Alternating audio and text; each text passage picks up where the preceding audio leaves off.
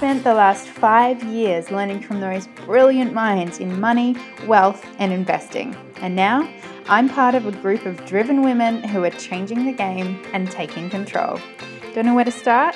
I get it. So join me and follow along as I learn, apply, and share the secrets towards more money, more investing, and more freedom.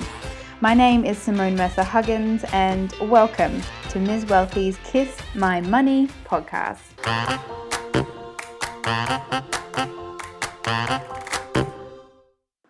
So, I just got home from Pilates and it was a hard class. It was one of those classes where I just felt like I couldn't do everything the teacher wanted me to do. I wasn't strong. You know, I was just having one of those off days. And I've had this before, maybe you have too. And it just, I was really frustrated and kind of deflated, really, that it felt like I was back when I was beginner.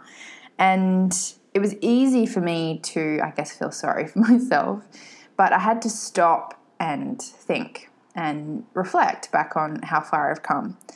So, about two and a half years ago, I had a back injury, pretty major one, and it was really just from a build up of different things.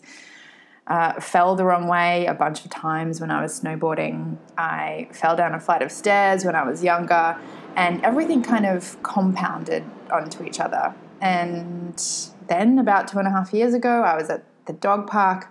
I kicked a ball for my dog and I just felt a pinch. And the pain just started running down my back, and something was wrong. And then it only really took a few days for it to really set in. And I had a disc bulge in my L5S1, which is the very, very lower part of your spine, and I could barely walk. I was bedridden for days. It took me months to really even walk, even just down the street. And it was an incredibly painful process of recovery. So, why am I telling you this? Well, there are a lot of similarities between health and wealth. I make a lot of comparisons between the two because they really are almost the same thing often. And when this happened, when I had this back injury, I was getting advice from so many people just of what to do, how to get better. I was told by some people to go and do CrossFit. I was told by others to go and do F45. And it was possibly the worst advice that anyone could have given. I didn't follow it but I just remember thinking, why are you telling me this? It was almost like someone that had broken their ankle and then giving advice to them by saying, hey, go and start training for a marathon. That just didn't make any sense. And when I finished the class today, I just was thinking, this happens too when it comes to money. I see it a lot, I hear it a lot. I notice a lot of people even asking questions from others who don't have really the remit to give such advice. So things like, what should I do with my money? Should I save more? I don't know how to save more. Uh, what should I invest in? And the questions are being asked of people who either don't have any experience or are not in a position that you would want to be in. So the people giving advice might be in debt or have never invested before or have three credit cards or you know, uh, almost on the poverty line. And yet so many people take advice from others who are, are in a position either worse than them or just not any better. But really, what perpetuates this is I think the human need and desire to help and to give advice. And I know that the intention is pure, it is coming from a good place. And that's often almost where things unravel. And if I had taken the advice from other people to go and do this insane training when I just had a debilitating back injury and literally could barely walk, then it would have pushed me back years. And it, I would have put myself in an extremely compromised position.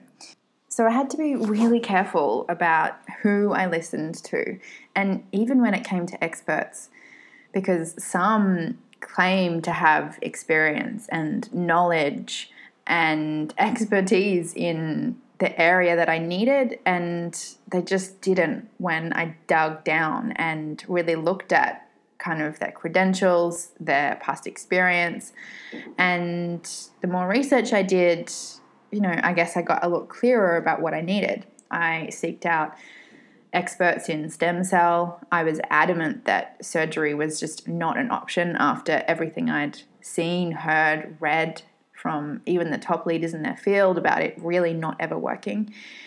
And it was a long recovery. There are still some exercises I can't do. I can't really do yoga. I have to be really mindful about not training too hard. I can't go for long runs. And I really have to, I guess, have a tunnel vision focus when it comes to looking after my health, particularly around my lower back, and de- develop my core strength. And that's essentially what it kind of comes down to. But most importantly, I have to have a tunnel vision focus when it comes to who I listen to, particularly around my health and my lower back. And I guess it's the same when it comes to money and wealth. And so, my question to you is who are you listening to? Who are you asking? Who are you taking advice from? And this is part of uh, my issue, I guess, when it comes to financial advisors. Some of them, and I hate to say it, but a lot of them really do not have their money stuff together. They don't invest in what they recommend for their clients. They don't follow their own advice and they're financially in just not a great position. I know a few of them through my network and they're just not people who I would ever want to go to or ever listen to. So, my question is even if you don't seek out a financial advisor, who are you listening to in your life? And I know that this happens a lot, particularly with girlfriends, and women love to talk. We love to give advice and help and just talk things out. at least I certainly do.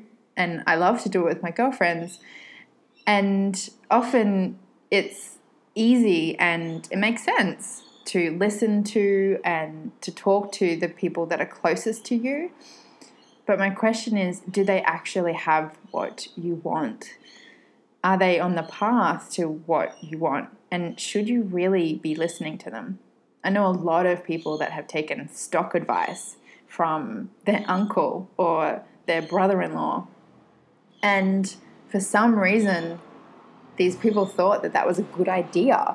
And for some reason, they took advice from people that really just didn't know what they were doing. And it's, I think, easy because we get into this emotional state of thinking that they care, and obviously they do. It's just they don't actually have the results that you're after. And so our intelligent mind gets clouded with our emotional feelings about how much they care. And that's a good thing. It's just from an intelligent perspective, it's not a good decision. So that was all. It's a short one today, but I really wanted to ask you the question of who you're listening to. And this is partly why it's so important to have a strong network of friends and people around you that lift you up, not just kind of emotionally or psychologically, but also in terms of surrounding yourself with people that push you towards what you want to achieve and whatever your definition of success is. Because when you have those people around you that are really on the path or years ahead of you or have the wealth of knowledge of experience, then they're the people that will help you get you where you want to go.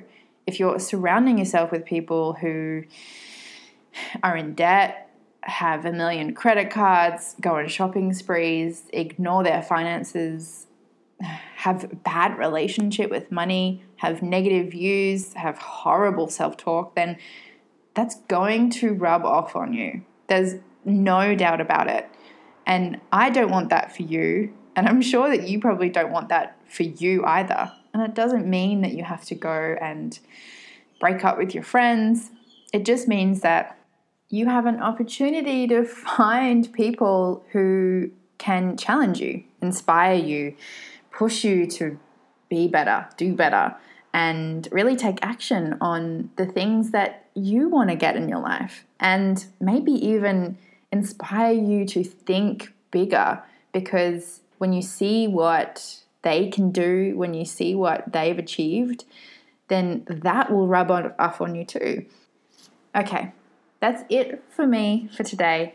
But I'd love to know who you have taken advice from the funny stories, the good stories, even the bad stories.